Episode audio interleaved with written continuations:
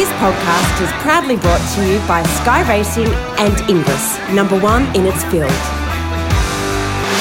And we begin part two with former trainer Rod Craig, who had the good fortune and the great privilege to train an eight time Group 1 winner called Intergaze, whose record at the end of his career stood at 12 wins, 14 placings, and more than $4 million in prize money.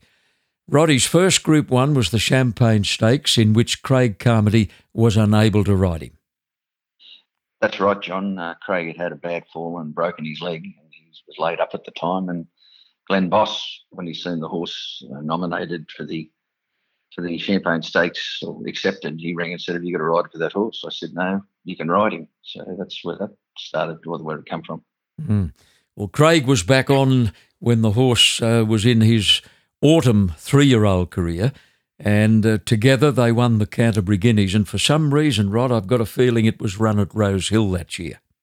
It was, John. It was eighteen hundred metres at Rose Hill. Mm. And that's where I think the, the crowds first saw that amazing acceleration that he had. Gosh, he went quick at the top of the straight in the Canterbury Guineas. He did, Johnny. He, um, he was a great win. I mean, I didn't know if he could win or not, you know, but it was the case because it was a good field and and uh, he won very well, very convincing. Second in the Rose Hill Guineas? Bit unlucky. Kevin Moses had a fall in the race and disrupted the field, and Craig took off about the half mile, went around him, mm. and he was probably five in front of the furlong. And um, Darren picked up the ride on a, a horse from Adelaide um, uh, that got come from second last, but got a perfect rails run and got him beat us a short half edge. Uh, trying to think if his name was a Tarnpir Lane. Tarnpir Lane, that was it. That's the horse. And then came the Derby, Rod. Without a doubt, the roughest Derby uh, I ever called. Uh, you know, at the 200 metres mark, it was a free for all. There were horses getting knocked, knocked left, right, and centre. Was he right in the middle of that trouble? He was, mate. He had Might and Power inside of him on the fence, and he was jammed up on Might and Power. So Might and Power was unlucky too because I don't think there was much in the finish. It was mm. probably a half a length ahead ahead.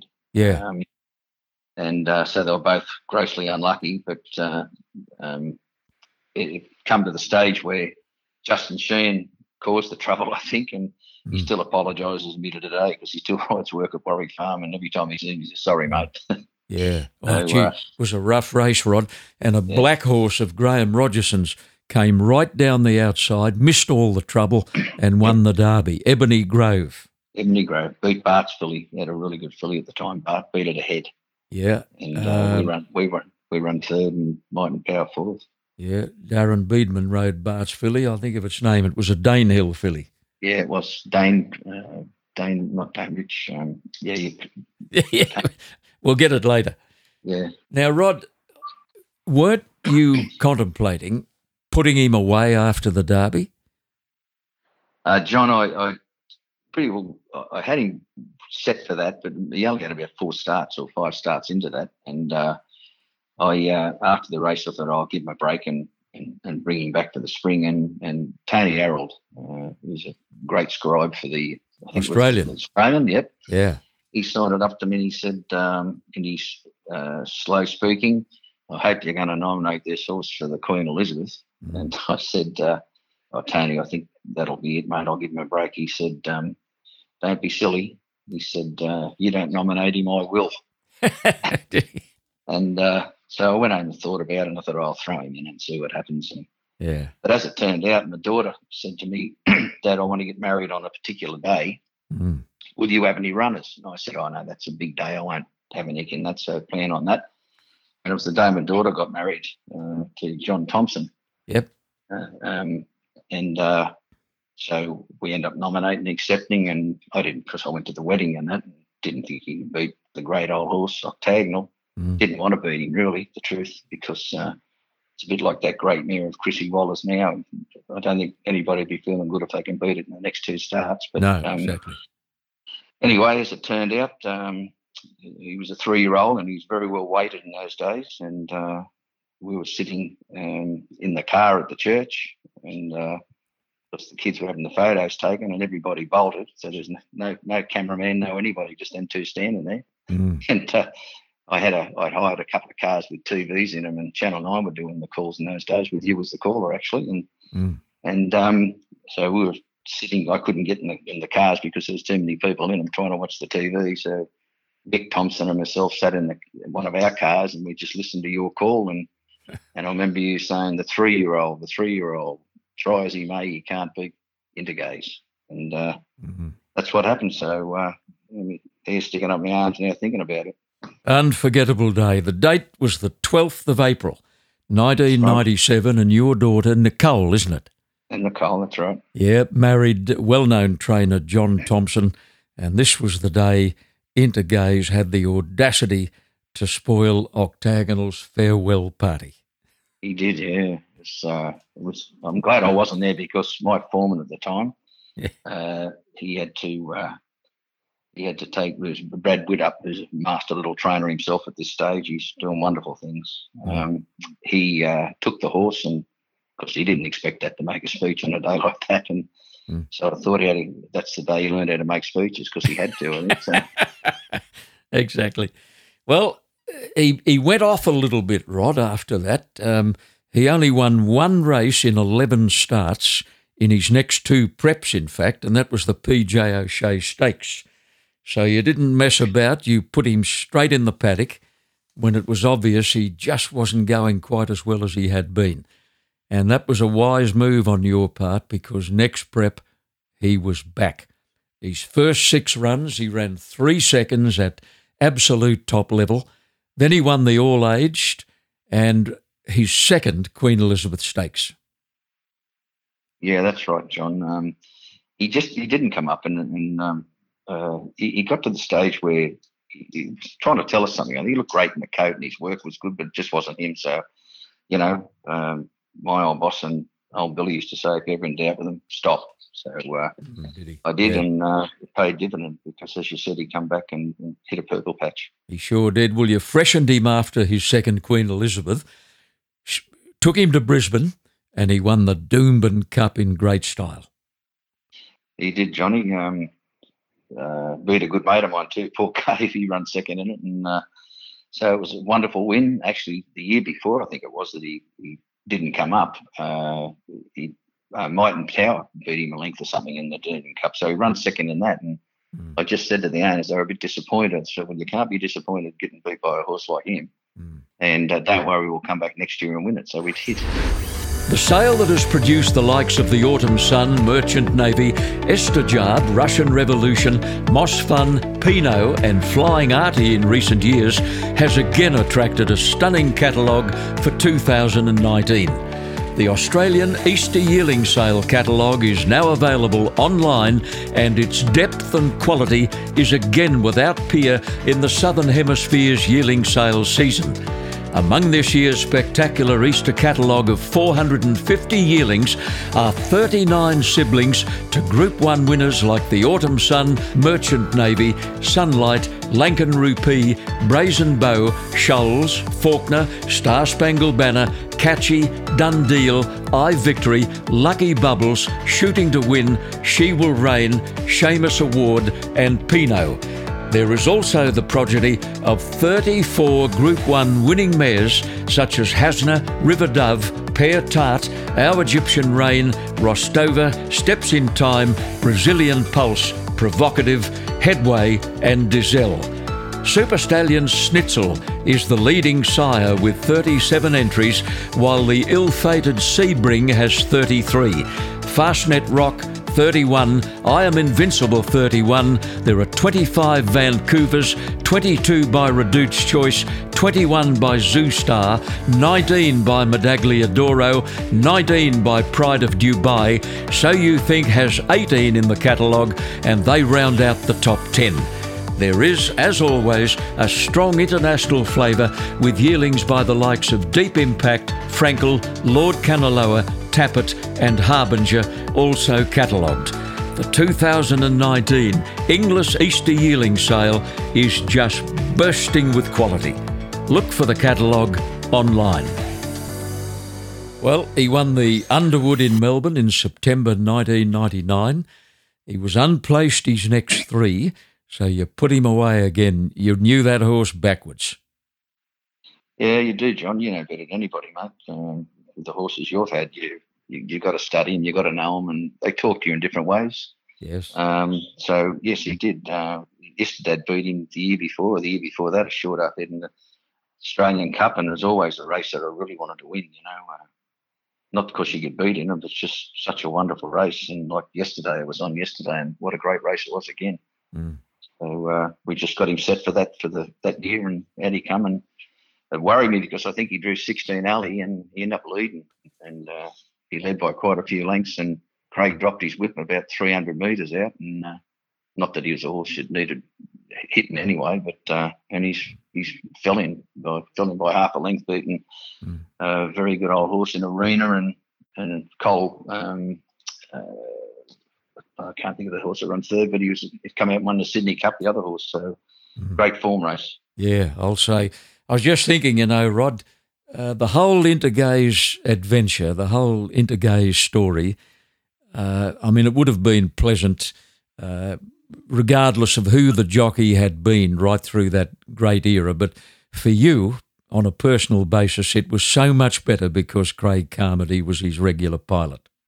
Oh man, fantastic, mate. Uh, loyalty. I mean, there's, there's not much loyalty in the game anymore, and and uh, it's it's it's just so good that he was sort of part of our family, Craig. And and uh, as I said, he come back a few times and said I rode that terrible and have got beat because of a bad ride, and and uh, no, wonderful thrill, wonderful thrill for him. And uh, you know, he, he's ridden some good horses in his time, Craig, and he's won a few more Group Ones on other people's horses. And that, you know, he'll, he's obviously the best horse in his mind, I think. So that he's ridden.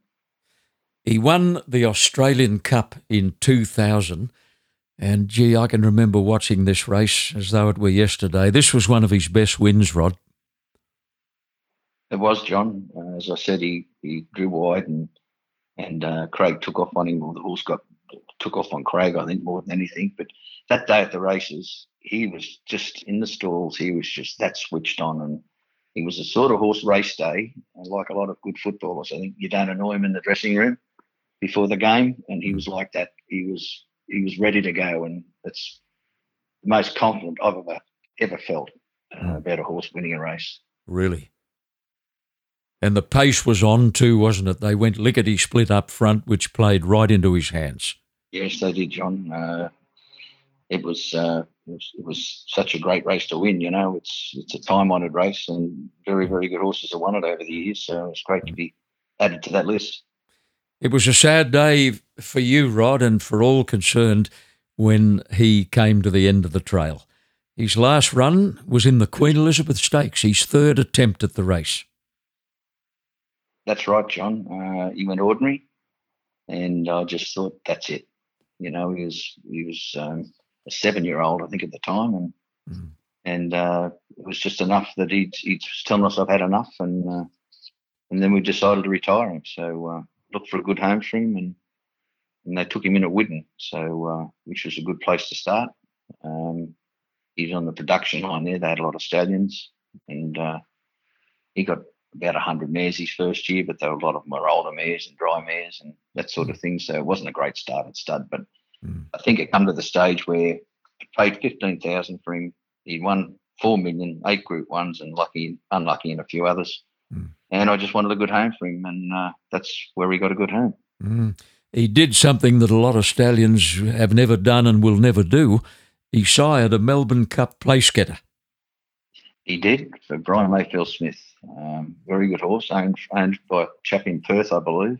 Um, and uh, wonderful, wonderful race. He just run into two Japanese horses. I think that the first two Japanese horses never come out here for the race, Yeah, and they run first and second, and he runs third. So uh, yeah. Pop Rock and Delta Blues were the two Japanese ones, and I'm just trying to uh, uh, to remember the name of the Brian Mayfield Smith place getter by Intergaze. It might have been it was a name like Maybe Lucky. yeah, um, yeah, you're right, Johnny. I can't think of myself actually, but um, it's very, very close to that. but he, he produced a lot of like city horses and that sort of thing, and Maybe better. Maybe better was, maybe better. That's was the name of the horse. And I just thought of the name of the Danehill filly uh, that Bart Cummings trained that ran second to Ebony Grove in the Derby. And her name was Danendri. Dan Hendry. What a good filly. Yeah, wasn't she? What a good filly. Nothing the matter with your memory. It only took me an hour. now, Rod, you won many more races after the Intergaze era with nice horses. Circle of Power was one, won about 400,000. Circle of Fame won about 255,000. And Quest for Success won a string of races. Yeah, they were owned by a, a bunch of great mates of mine that, that's loyal to me right up to when I decided to have a break from racing. Um, they uh, they've had a lot of luck with the progeny, and I bought the mare um, off of Ross Cribb um, down at his property, and uh, they they picked her out. They decided they wanted forty thousand, and Ross stayed in it. And what a law supporter he was too. God bless him. He was a wonderful man, and uh, he was the late Ross Cribb, a, a true gentleman yes. of the turf and a gentleman of the corporate world in Sydney. Yeah, he was, mate. He was certainly. You know, he's uh, very much so. He's uh, sadly lost for a champion bloke. Training against the might of the super stables is pretty debilitating for the smaller trainers. And this Tasmanian filly, Mystic Journey, winning the Group 1 Australian Guineas last week, is a real tonic for the smaller stables. You know, Rod, you can talk about all the Group 1 races and the big races from the last 12 months. You know, I believe the most important race run in Sydney in the last year was uh, a restricted race at Randwick, a benchmark race, won by a horse called Red Alto, a Victorian horse, trained by Brent Stanley. Yeah. There were nine runners in the race. Chris Waller had eight of them. It's not Chris's fault. That's just the way it worked out. But yeah. Red Alto got up to beat the eight Waller runners. That was an enormous morale boost for the little trainer. It can be it done. It can be done. It is, Johnny. Yeah, it's um, wonderful for, for Brent. I mean, he's a good trainer. He's a great terrific rider in his day, and he's a good trainer. But how good? And I mean, Chris did, Chris wouldn't be cranky about that. Like he's he was pleased. I think. Well, of course he would be, mate. You mm. know, he's he's come from nothing himself. Nobody could begrudge him anything, mate. He come here from nothing. Look what he's built. He's built in, in, in Sydney, Melbourne, and Brisbane. I mean, strikingly lucky. It's wonderful, wonderful. But yeah. the small trainer, the small trainer, they can't do without the small trainer, John. Um, I can't see it anyway because you know, you can't have five or six big stables in Sydney running everything because there's hundreds of race meetings a year and they can't fill them up. You know, unless you've no. got the country trainer and the provincial trainer and the smallest city trainer. Like I, I have a lot to do with a, a lot of the younger uh, brigade of trainers in Sydney, and they're battling their backsides off to be successful. Mm. And if they're not there, what happens to the future? You know, they've, they've mm. got to be there. You just can't have five or six big stables. It just will. It's not Hong Kong. Mm. It just won't work. One thing to keep the little bloke going down through the ages has been the pure, simple love of the thoroughbred. And that's the thing that might entice Rod Craig back to training one day. You're not going to say never, are you?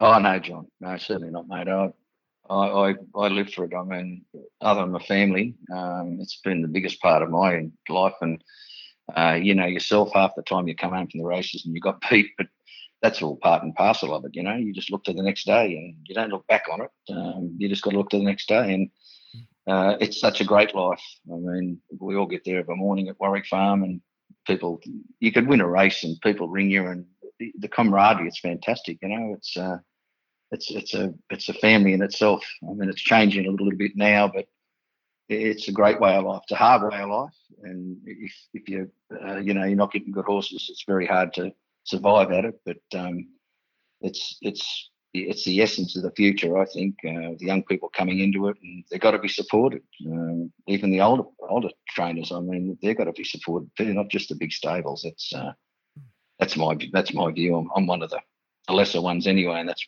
probably you know sour grapes, but it's not really. It's just the way it is. And well put too. Rod, you can be very, very proud of what you achieved as a horse trainer, and I hope you can add to that in the future.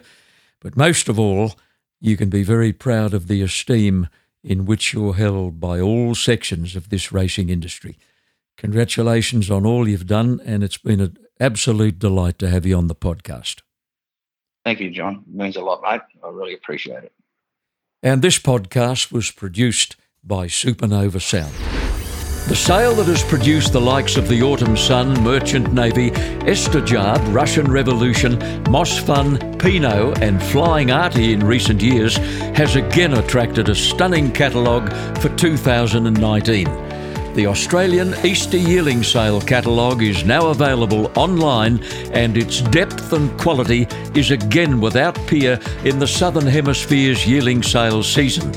Among this year's spectacular Easter catalogue of 450 yearlings are 39 siblings to Group 1 winners like the Autumn Sun, Merchant Navy, Sunlight, Lankan Rupee, Brazen Beau, Shoals, Faulkner, Star Spangled Banner, Catchy, Dundeel, I Victory, Lucky Bubbles, Shooting to Win, She Will Reign, Shamus Award, and Pinot. There is also the progeny of 34 Group 1 winning mares such as Hasna, River Dove, Pear Tart, Our Egyptian Rain, Rostova, Steps in Time, Brazilian Pulse, Provocative, Headway, and Dizelle. Super Stallion Snitzel is the leading sire with 37 entries, while the ill fated Sebring has 33. Fastnet Rock 31, I Am Invincible 31, there are 25 Vancouvers, 22 by Reduced Choice, 21 by Zoustar, 19 by Medaglia D'Oro, 19 by Pride of Dubai, So You Think has 18 in the catalogue, and they round out the top 10. There is, as always, a strong international flavour with yearlings by the likes of Deep Impact, Frankel, Lord Kanaloa, Tapit, and Harbinger also catalogued.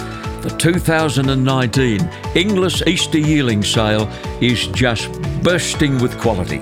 Look for the catalogue online.